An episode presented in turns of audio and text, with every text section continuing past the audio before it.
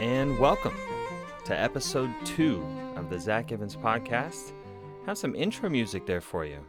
That's one of the feedbacks that I got over the last week or so, and um, so we tried to add that in, and I hope that that is a nice addition. But uh, first of all, let me thank you so much for the great response to episode one. And really, it was so much fun to put it together and to put it out there and see people enjoy it and to be ready and excited about episode two. So, uh, wanted to just give you an introduction to this episode, and um, this this episode is about prayer, and probably we're going to talk about prayer in a way that you haven't heard before. And one of the things that I realized in kind of wrestling with Matthew 7, the first 11 or 12 verses, there's, there's so much there. But one of the things that you've got to realize about the words of Jesus is he's talking on multiple levels at the same time. And uh, Chesterton talks about this in The Everlasting Man. He says that the reason why Jesus is so complex in his speech is because he's talking on multiple planes at the same time. And he gives the example of you remember when Jesus picked up the lily of the field and he said, Solomon in all his glory is not arrayed like one of these. And you think, wow, that's just such a beautiful statement. Well, then a couple verses later, he says, And man is like the grass that perishes. It's cut down and cast into the fire. So that same lily that he plucked up out of the field and commented on and said, Solomon, in all his glory, is not like one of these. The next second, he's saying, But that same man who is glorious is like the flower of the field that gets cut down with the scythe and burnt up. That's an example of Jesus talking about things multidimensionally. And it's why the gospel is the gospels are so compelling. It's why Jesus statements are so compelling. Is because he's saying so many things at one time. And that can present a challenge as a student of the Bible when you really begin to delve into the scriptures. You realize how much is there and how hard it is to wade through everything, not because it's difficult to understand, but because there's so much to understand. There's such a depth to it. And that's true in Matthew 7 1 through 12. Is really the whole passage is a comment, a commentary rather, on prayer. But we don't read it as that. But when you do, some things open up to you. And basically, the, the thesis statement of this uh, podcast is going to be that prayer isn't just a vehicle by which God gives us good things. Prayer is the method by which God helps us to understand what good is. That's what I realize. That's why we pray. We don't just pray to get things from God. We pray to have a conversation with God by which He informs us about what is actually good. He helps us to understand what good is through prayer. And I explain in this lesson, and I hope it's a help to you. And if it is, please remember to follow the podcast. That really helps us out. Rate, uh, give us five stars if you can, and share it with others. Share it on social media, and that would really be a wonderful thing. We're on Apple Podcasts, Spotify, and Anchor FM. Let's go ahead and jump in to episode two, which is entitled Prayer is a Conversation. Enjoy. All right, Matthew chapter 7 and verse number 1. And we'll read, uh, we're going to read all the way through verse number 12. Contrary maybe to popular opinion, this is kind of one thought. Um, it doesn't seem like it when you read it, but it really is. It's all kind of tied together. And Jesus was really, I mean, obviously, the people who came to spy him out said, Never man spake like this man. And if you need proof of that, just read the Sermon on the Mount because there they are all these separate statements that you can pull out. You can completely pull them out of the surrounding context and expound on them forever. But they're within this greater and grander context. Um, it's really it's in, it's incredible, and we should expect no less. But when we examine it, it is fun to think about that. And this is a good a good example. Of course, this is from the Sermon on the Mount. So Matthew chapter seven, verse number one. Jesus says, Judge not that ye be not judged. Every hyper judgmental person's favorite verse. So there's that. For with what judgment ye judge, ye shall be judged, and with what measure ye meet, it shall be measured to you again. And why beholdest thou the mote that is in thy brother's eye, but considerest not the beam that is in thine own eye? Or how wilt thou say to thy brother, Let me pull out the mote out of thine eye, and behold, a beam is in thine own eye? Thou hypocrite, strong word, first cast out the beam out of thine own eye, and then shalt thou see clearly to cast out the mote of thy brother's eye. Give not that which is holy unto the dogs. Now, you'll notice in your Bible, most likely there's a paragraph mark right there, which, of course, is not inspired text, right? That is a perspective of the format. Um, I disagree to some extent with that paragraph remark.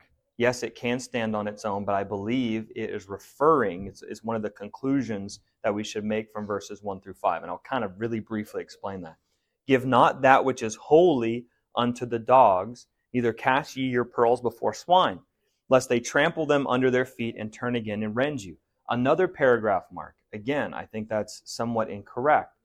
Ask and it shall be given you. Seek and ye shall find. Knock and it shall be opened unto you. For everyone that asketh receiveth, and he that seeketh findeth, and to him that knocketh it shall be opened. Or what man is there of you whom if his son ask bread will give will he give him a stone? Or if he ask a fish, will he give him a serpent? If ye then, being evil, know how to give good gifts unto your children, how much more shall your Father which is in heaven give good things to them that ask him? Therefore, all things whatsoever, notice the therefore, therefore, all things whatsoever ye would that men should do to you, do ye even so to them.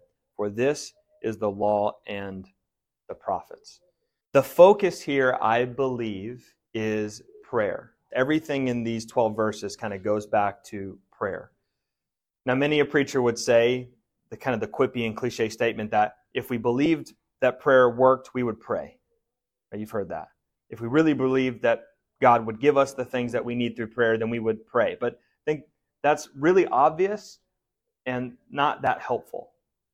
The better question is why does prayer seem not to work? Because, yes, if we all believed it worked, or saw that it worked every time that we prayed, we would all pray. It would just be a self reinforcing behavior. So, why then does prayer sometimes seem not to work? Now, there's a multiplicity of answers. We could get off in all kinds of things. And then there's the the uh, stuff that's on the bottom shelf, like, I mean, there's sin in your life. Or you think about in Proverbs where it says, He that shutteth his ears to the crying of the poor, even his prayer shall be an abomination. So there's that. God's like, well, if you're not going to listen to the cry for help of others, I'm not going to listen to you. Uh, he says, I'll be froward with the froward, I'll be merciful with the merciful. So there's that aspect as, as well.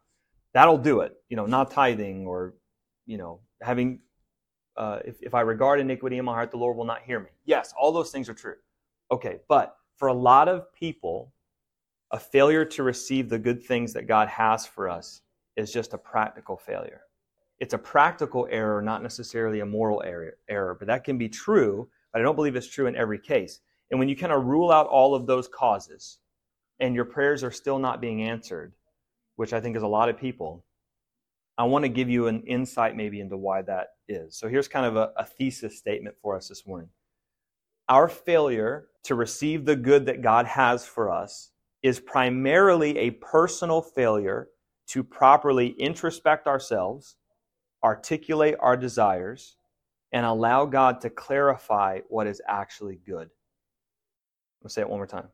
Our failure to receive the good that God has for us is primarily a personal failure to properly introspect ourselves, articulate our desires, and allow God to clarify what is actually good. So I'm going to explain what I mean by that as I speak on the subject. Prayer is a conversation. So I want you to notice, look at verse 11 real quick. First thing I want you to notice is that God wants to give us good things.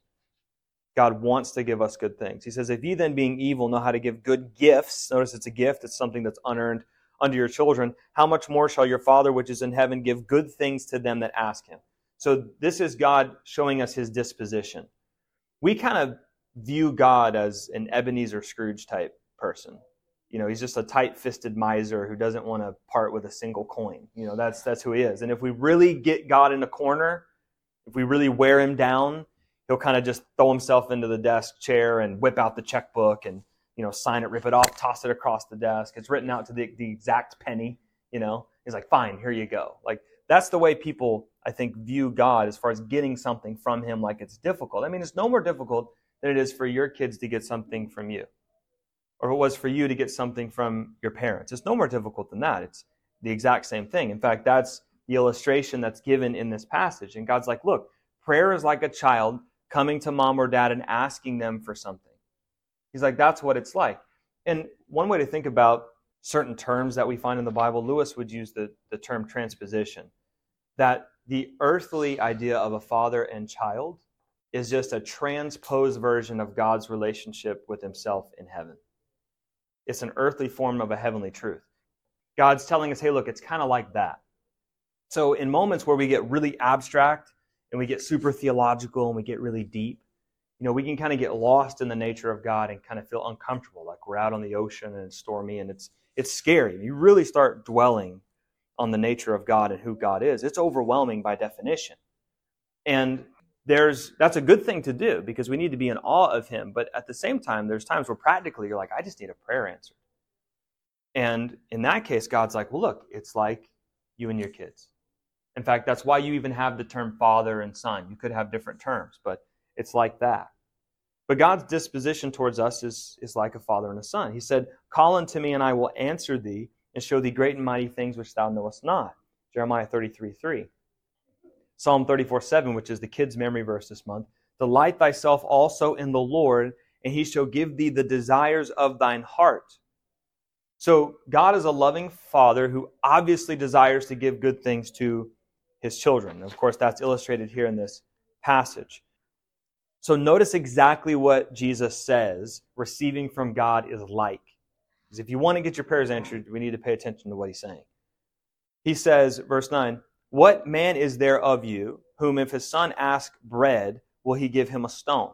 Or if he ask a fish, will he give him a serpent? Now notice what it doesn't say. That's a good rule for you when you're reading scripture is don't just focus on what it says, that's obviously primary, but don't fill in the blanks with what you think it's saying.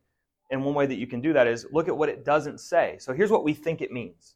We think it means how many of you, if your son came to you and said, I want a fish, you'd give him nothing? That's what I think the way that we interpret that when we read it. That's not what it says. We think it means how many of you, if your son came to you and said, Dad, I'm hungry, you would say, I have nothing for you, I will give you nothing. It's not what it says. It says, How many of you, if your son came to you and asked for a fish, which is something good, you would give him a stone, something bad? The stone's not bad in of itself, but as far as food goes, it's bad. It's bad food. Same thing with the next illustration. If your son came and he asked for bread, think of bread and stone, serpent and fish, right? So if you asked for bread, you'd get a stone. If you asked for fish, would you give him a snake? Yes. No, you wouldn't, you wouldn't do that. Some of you would, I think. But you wouldn't do that. Now, why wouldn't you do that? Because in that context, as far as what the kid is needing, the requirement, the, the request, it would be bad for them. Okay, here's one thing we need to understand God does not answer bad prayers. Ask for the wrong thing and you won't get it because God's a good father. If, if your kids come to you and ask, Dad, I'm hungry, can I have a snake? The answer is no. I've had snake jerky. it tastes exactly like you think. It's like all other jerky. Like it all tastes the same. But the point is, so God is saying, look, if you ask for something good, I will give it to you. But if what you're asking for is bad, I will not give it to you. That's what he's saying. So Jesus is in a sense saying that if we want good things, we have to ask for good things. And the good things that we're asking for actually have to be good or we're not going to receive them. And many of the things that we're asking for, and we think we're asking for a fish, but we're actually, actually asking for a serpent. Or we think we're asking for bread, and we're actually asking for a stone. Just like there's a gap between the child's knowledge and the parent's knowledge that informs whether or not the kid receives the thing, that same aspect is at play in our relationship with God there is a massive gap between the asking and the giving. And it's filled with the infinite knowledge of God. So, in kids, look, kids do not understand why we say no. They don't get it. They don't understand it. They, you might even say they can't, there's certain things they cannot understand. The gap in knowledge is too great. And Mason this morning, he said, um, what did he say? He said, well, he held up a Tootsie Roll. He said, Dad, can I have this? I said, no, no. And I look at him like, why would you ask that? Like, why would you even ask? You know? And he's, yes, sir, and puts it down. Like, but why would you ask? Like, you know you shouldn't ask. And then we stopped at the gas station. I had to get, I had to get something. He's like, Dad, can I get a drink? Well, what kind of drink do you want? I mean, you're to want like a, a, a, BodyArmor. You know what I mean? You're to want like a, a fruit smoothie. No, you're to want Sprite. That's all he wants is Sprite. You know, the answer is no. You had two Sprites yesterday. Maybe, never mind. Um, well, that was close. he, they come busting through the door. Mom, we had Sprite. Like it's, you know, like they got paid or something. But the gap in knowledge is what informs whether or not he receives the thing. And that's true in our relationship with God as well. We might be asking for what we think is bread. God, I need this. And God's like, no, that's, you totally do not need that. That is a, no, I'm not giving that to you. That's a terrible idea. And you're convinced of its goodness, and God not so much. So that's definitely a play. But here's the problem. So I don't know what the good things are that I should ask for. So Paul said this, Romans 8. Likewise, the Spirit also helpeth our infirmities. Know what that word infirmities means? It means feebleness of mind. It doesn't mean physical weakness. It means that we are feebly minded. So, in that context, think about what he's saying. Likewise, the Spirit, the Spirit of God, also helpeth our infirmities, our mental feebleness, for we know not what we should pray for as we ought, but the Spirit itself maketh intercession for us. Intercession is standing in between two things. so we're praying, God, I need this. Holy Spirit's like, no. So he doesn't need that. that is totally not what he needs. What he needs is this. And God's like, yeah, you're right. That's intercession. So the Spirit intercedes for us with groanings which cannot be uttered. And he that searcheth the hearts knoweth what is the mind of the Spirit, because he, the Spirit, maketh intercession for the saints, notice this phrase, according to the will of God. Think about that, which means the Holy Spirit filters your prayers through the will of God. That's incredible. That's part of the intercession process. Prayer gets to the Holy Spirit, the mind of God, the mind of the Spirit. The mind of the Spirit chews on it and says, Nope, not God's will. Goes to God and intercedes, not based on your will, but based on God's will. Very interesting. So there's a filtering process in prayer, which is awesome. But the root issue is our feebleness of mind. And that clouds our understanding of what we should pray for. Now, that means that sometimes we ardently pray for things that we believe are good, but we're completely wrong. We can be completely convinced of its goodness, but, but the thing that we're asking for is actually contrary to the will of God, which is a way to define good. So, how do you define good? Is it the will of God? Because the will of God is not just always good, it's only good. It's only good. So, nothing passes through the Spirit to the will of God that is not good. But the problem is the gap of knowledge about what you think is good and what He knows is good. That's the problem, is the gap in the knowledge. So, here's a question How do we know then that we're praying for a good thing? How do we raise the probability that what we're praying for is good. How do I get the Holy Spirit to agree with me that the thing that I want is good? Uh, so, number one, the first thing is this the first problem or hindrance to effective prayer is a lack of proper introspection. A lack of proper introspection. Now, notice how Jesus begins this dissertation, this thought. Verse 1 of chapter 7 is on judgment. So he comes after us, the judger, and he says, you are too judgy. That's what you are. Stop judging. That word judge means to be harsh in your judgment, to be overly harsh or rash in judgment. To just, I mean, you're just throwing it out like rice. You know, everywhere you go, you're judging everybody and everything. That's who you are. And you're judging too harshly. And the way that you know that you're judging too harshly, he says, is that if the same judgment were meted out to you, you would call it unjust. You say, that's not fair, which is always true, right? The people who are hyper judgmental of other people, anytime they experience a small portion of what they have served others, they just cannot believe that anybody would do that to them. And it reinforces them their harsh judgment of other people, ironically. And um, we all do that to some extent. But Jesus opens this part of the discourse by talking about hypocritical and harsh judgment. I preached a message on this passage a few years ago, and I said multiple times in the lesson if your conclusion from this sermon is so and so is the problem, you have missed the entire point of the message.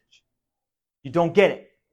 Okay? The purpose of this passage is not so you could look at it and then copy and paste it onto someone else's character. The purpose of this passage is that you would stop thinking that exact way.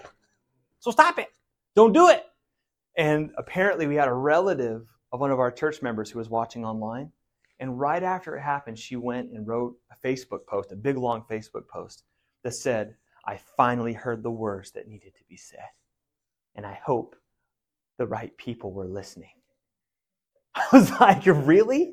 Yum, just right over your head. Literally right over your head. The people who use this passage to paste it onto others miss the whole point. They're doing the thing that Jesus said not to do. So, now what does this have to do with prayer? All right? Remember this statement. A failure to properly judge the problem renders you powerless in prayer because you're asking God for the wrong solution. And being hyper judgmental about problems will lead you to the wrong prayers because you're convinced that something is the problem that actually isn't the problem. And the Spirit looks at that and says, Nope, that ain't it. So if you're convinced, for example, that Susie is the problem, and then Susie's not the problem at all, then how is God supposed to answer the prayer to fix Susie? God, Susie's the problem. God's like, I disagree. Problem's not Susie. You're like, God, why are you letting her do this? He's like, she's not the problem. But we don't get it. So what we do is we don't then turn around and say, well, what I'm praying for isn't good. We can go so far down the road, we say, God's not good for answering my bad prayer. Here's what I think about it. If your prayer wasn't answered, it means the prayer wasn't good. By definition. That's what that means. Because if it was good, God would have given it to you. Or he's bad. Because to withhold good from people is bad. Yes? To withhold good from people is bad by definition. The problem is, we and God have different definitions of good. That's the problem. And we're convinced a lot of the times in prayer that other people are the issue. So we're praying for God to fix other people, to examine other people, to convict other people's heart. We do this in marriage. God, fix my wife. God's like, good luck, buddy. I can do a lot of things. I can do a lot of things, but I cannot do the absurd. I can do the impossible, but I can't do the absurd. So God, fix my husband. That's an even bigger problem. But a lot of times in marriage, where we have to get to is where we're asking God to fix us. And when we recognize what the problem is, the prayer request changes and we get closer to getting the thing that God actually has for us. It's kind of like God has the good thing set aside for us already, but we keep asking for the wrong thing. That's why prayers go unanswered. One, they're unasked, and we'll talk about that in a second. But they're unanswered because God's like, no, that's not the good thing. Ask for the good thing, and I'll, I'll give it to you. So we got to work our way to the place where we're actually asking God for a good thing. And the first step in that is you have to judge yourself. Because then you can properly understand the problem. And if you more so understand the problem, then you have a better idea, at least, about what the solution is. So James said, Ye ask and receive not because ye ask amiss. Here's something to think about that word. The, the word sin means to miss the mark. It means to miss the mark. And there might be a connection between those, those two ideas. And sometimes when we pray, we miss the mark. We're praying for something that misses the mark in addressing the problem. So then why would God give us that thing? It doesn't make any sense. That would make God complicit in our scheme to bring more bad into the world. And I don't think he's going to do that. So our lust for vengeance sometimes upon those who've done us wrong is a hindrance to effective prayer. Why? Because it causes us to misdiagnose the problem. And what is the problem? So what's the actual problem? Here's what Jesus says. Jesus says it's us. Jesus says the problem is you. That's the actual problem. And what Jesus is saying here with the whole beam and mote thing is really a commentary on perspective. The, the, the beam and the mote analogy is can be taken a lot of different ways, but the idea is that from, from my perspective, right, when I don't have the right perspective, your problems look big and my problems look small. That's how I know I have the wrong perspective. And when somebody comes in my office or I'm talking to someone, counseling someone, and the problem is always other people this person, that person, my mother, my, my father, this person, that person, my this, my that. Okay, it's like you have a perspective issue. And I'd like to see your prayer list. You know, God fix this person. God convict this person. God get this person right. You know, God that's like a parent at, for with with overly unruly kids, and we're praying that God would fix their behavior while we continue to enable the thing that allows the behavior. Right? It's like we have to examine us. God's not going to step in and be like, "Okay, kids, you're going to bed tonight at eight. God, God, thank you so much. I could not get them in bed. You know what I mean? It's like we have to work on us as parents. We got to get ourselves to the point that we're enacting the, the proper rules. We are convinced that other people are the problem until we begin grappling with the depths of our own ineptitude. If you want to change your prayer list and get a little closer to the good that God has for you in prayer, start yanking on the beam that's sticking out of it out of your head. Like that's the first thing. Grab a hold of that thing, start yanking on it, and you'll realize what you're up against. And when we start dealing with our problems, and you can even do this in the abstract too. People do this all the time. I've noticed politically people do this where they say, well, the problem is insert abstract political term here. The problem is liberals. Problem is these RINO conservatives. It's like, I, I don't know. Personally, I think the problem's you and me. Like, eh, you know what I mean? Like, until you can get the problem down to a man, what, what are you going to do about RINO Republicans? What, are, what are you going to do? Nothing. That's the answer. Nothing. That's what you're going to do. Not a thing. But you know, if you would change, this is something that we don't believe. We actually don't believe this, even though it's one of the most true things there is. If you would change as a person, individually, on your level, if you would get yourself together, if you would get rid of your bad habits and start being more of a model Christian every single day of your life and start to discipline yourself, if you would do that, it would do more to change the world than every vote, political contribution that you could possibly imagine. And that's true. We don't believe that, but it's true. Because listen, we, we have, it is so easy to offload the problem. The problem is this group over here. Wrong. Wrong. Wrong perspective. Problem is this guy in mirror. That's, that's the problem. Me. G.K. Chesterton, who I mentioned there was a news publication that sent out articles to all the prolific writers in England. And they all got a copy and they were all asked a question What is wrong with the world? What is wrong with the world today? And they got back all kinds of answers. And Chesterton wrote back to the editor, it says, Dear Sir, I am. Truly yours, G.K. Chesterton. He understood. That's literally true, and that's what Jesus is saying. Now, here's the thing we think, well, if I just work on my problems, what happens to them? If I just work on myself, what happens to that person? Okay, wait a second. The first thing that happens to you is you begin to see clearly. The beam's no longer sticking out of the head. Now you see that person for what they are. Your prayer for them now changes based on how you actually see them. Now you see them for what they are. Now you know how to pray good for them. You know how to pray good into their life. You know how to do that. The thing that you were praying to happen to them was bad. That's why God didn't do it. So the second thing we have to do is, or the second problem is a lack of proper articulation. So the first one is a lack of introspection. We're judging others and not ourselves, so we don't even know what the problems are, let alone the solution. So how are you going to pray effectively? Number two, a lack of proper articulation. Notice what the child asks for. The child gets so specific that, look, my kids don't do this. My kids do not articulate what they want. They walk up and they state a problem. That's what they do. So, and, and you see this with, so from babies on. So babies can't articulate anything, so they go away. Right? Eh, and you got to guess. You have no idea. You're just like, all right, let's get out the, the wheel here and let's spin it. Passy? No? Okay. Like you're just guessing. It's a complete and total guess. As they get older, kids begin to articulate wah wah, baba, passy, mama, dada. Dada is the best. I love him more than anyone. That kind of stuff. They start articulating in that way. And then as they get a little bit older, they start articulating even more. But if you notice, they don't walk up to you and say exactly what they want a lot of times. They walk up to you and they state a problem. They walk up, Dad, I'm hungry. And you're like, hello, hungry. Nice to meet you. I'm Zack. Anything I can do for you? You know, is there, is there a request in there somewhere? Is there something that you would like? And I told my son, I said, son, you got to stop walking up to me and just stating a problem. We do that to God. God, the country's a mess. God, America's going to hell in a handbasket. I ain't my. God's like, what do you want me to do about it? Would you uh, prefer to articulate what it is exactly you'd like for me to do? We have to articulate what we want. You know, and the truth is, most people are poorly skilled in articulating what they want.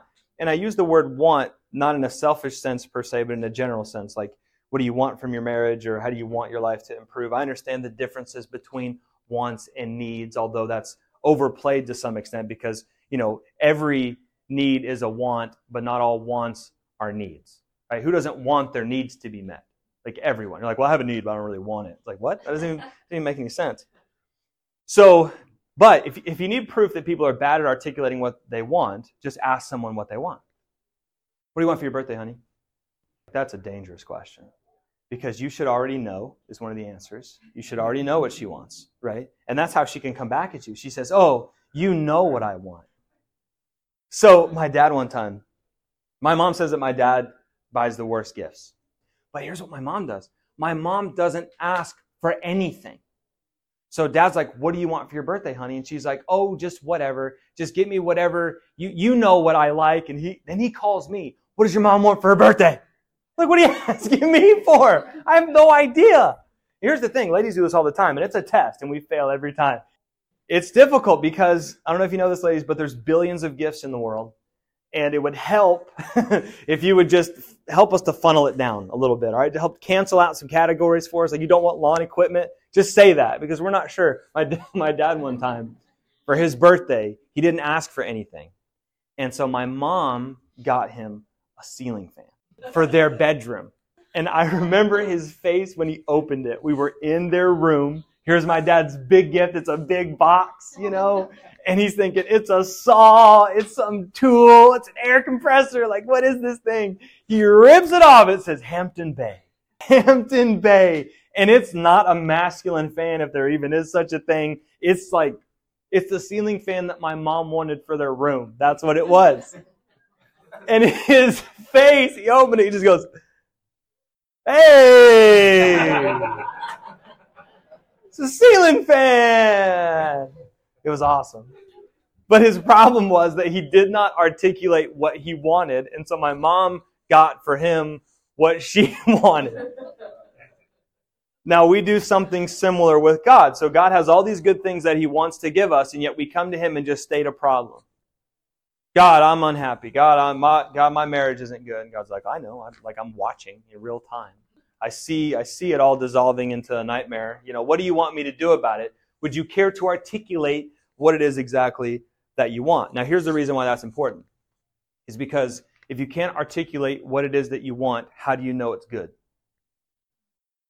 So, one thing that you can do in prayer is you can ask yourself, what exactly am I asking God to do? And if you can't get down to that level of specificity where you walk up to God and you say, God, I need a fish.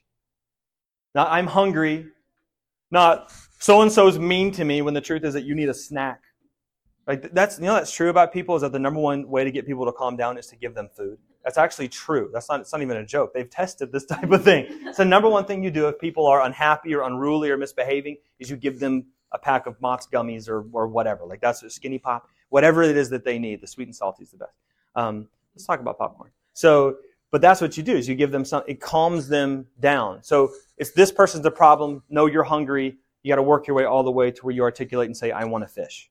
And then when you ask for the fish, you get the fish. When you ask for the good thing, then you get it. And we need that level of specificity when we pray because if we just prattle on but don't actually ask for anything, we shouldn't be surprised when we don't receive it. James said, You have not because you ask not. And he didn't say, You have not because you pray not. He said, You have not because you ask not.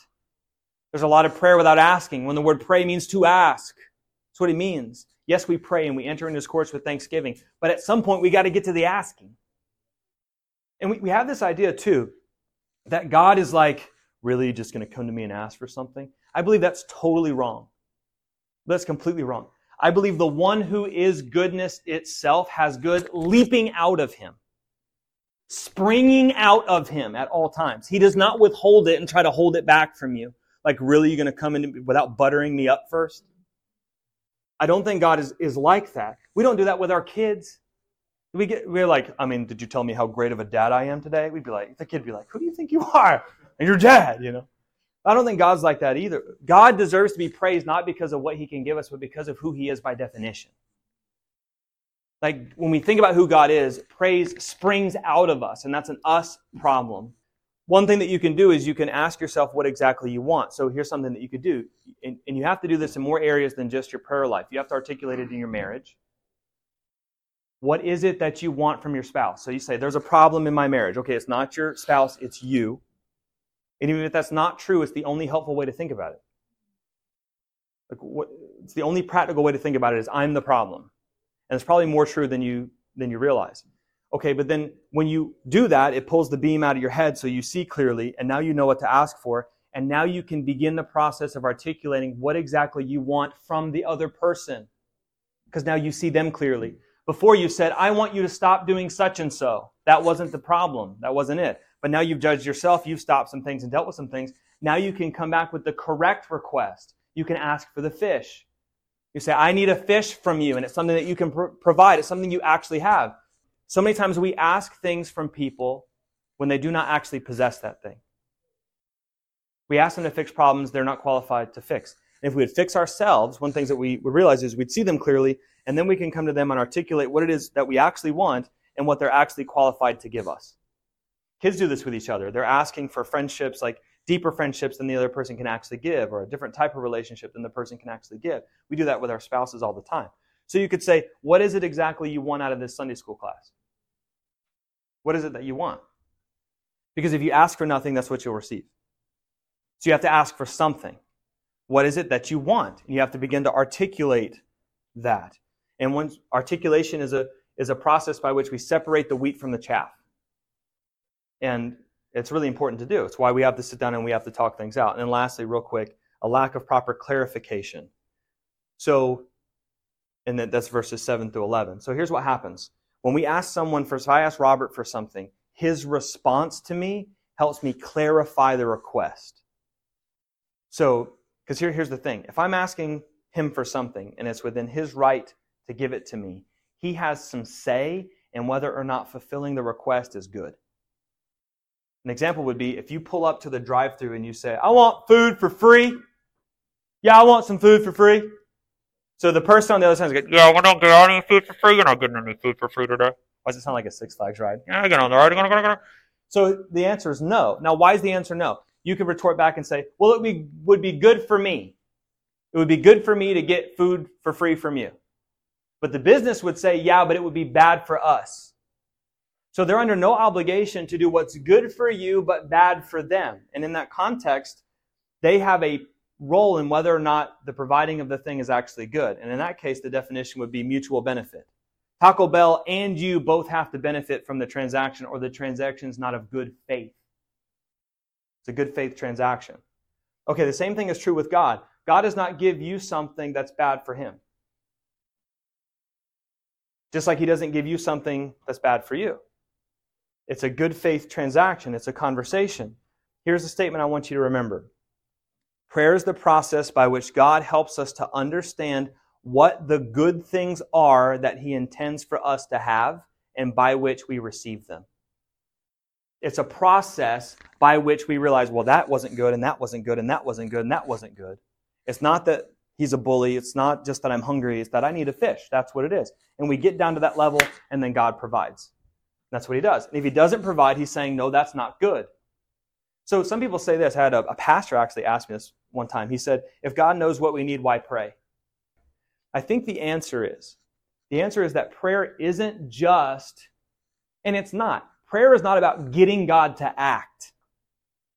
That doesn't make any sense. How can you, you can't force or compulse God to do anything. God does everything that he does out of grace. God chooses to act. He's, he's not, even Spurgeon compared it to a nerve. You know, he talks about it's, it's a nerve that pulls on the hand of God. Not exactly right either, because that's an involuntary movement. That's not really right. And I know what he's saying. He's meaning it in abstract terms, but that's involuntary. Like it just happens.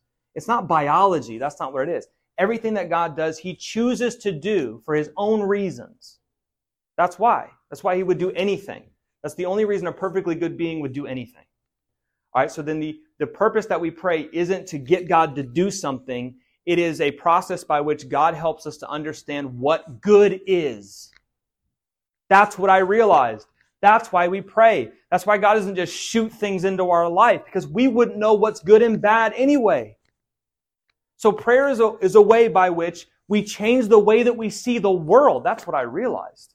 And that's true. It's, it's a way that you change the way you see other people and the way that you see yourself and the way that you see your circumstances because you think you're praying for a good thing and then God says no. Okay, guess what has to happen? Now you have to change your definition of good. That's why we pray. Because God is helping, ushering us to a definition of what's actually good so that He can give it to us. And I think that that's incredible. Paul and his thorn in the flesh. Paul asked three times, take it out, take it out, take it out. God says no. Why? The good that would be accomplished by leaving it in was greater than the good that would be accomplished by taking it out. So what did Paul have to do? Clarify his request. He didn't ask four, five, six, seven times. So ask, seek, knock is not ad infinitum, where we say, well, there's a difference between ad infinitum and ad nauseum, where we ask until God's like, stop asking, please stop. No, I'm not taking it out. I'm not doing that. Why? Because the good that would be accomplished by not doing that thing was greater than the good that would be accomplished by doing it. So by prayer, we define what's good. And here's the definition of good, I think. Good has to be defined in prayer as good for you, good for those around you, good for the community and the world at large, and good in all of those instances now and continuing into the future, and glorifying to God for eternity. That's probably one of the explanations of the will of God. It's always good for you. We know that. Now, doesn't mean it makes you happy. Doesn't mean it makes you go, yay! Like, good's different than happy or ecstasy or euphoria. It's different, different things. Good is delayed pleasure, not instant gratification. So, but it's it's good for you now, good for you later, good for those around you, good for your family, and it glorifies God for eternity. And those are the things that when I get to them, God says, Yep, you got it. And those are the things He says, if you ask for those things, I will always give them to you. Hey guys, thanks for listening. If you like what you heard, make sure to leave a like, rate, and share the podcast. And don't forget to hit the follow button to get new episodes sent directly to your phone every Tuesday. See you in the next episode. God bless.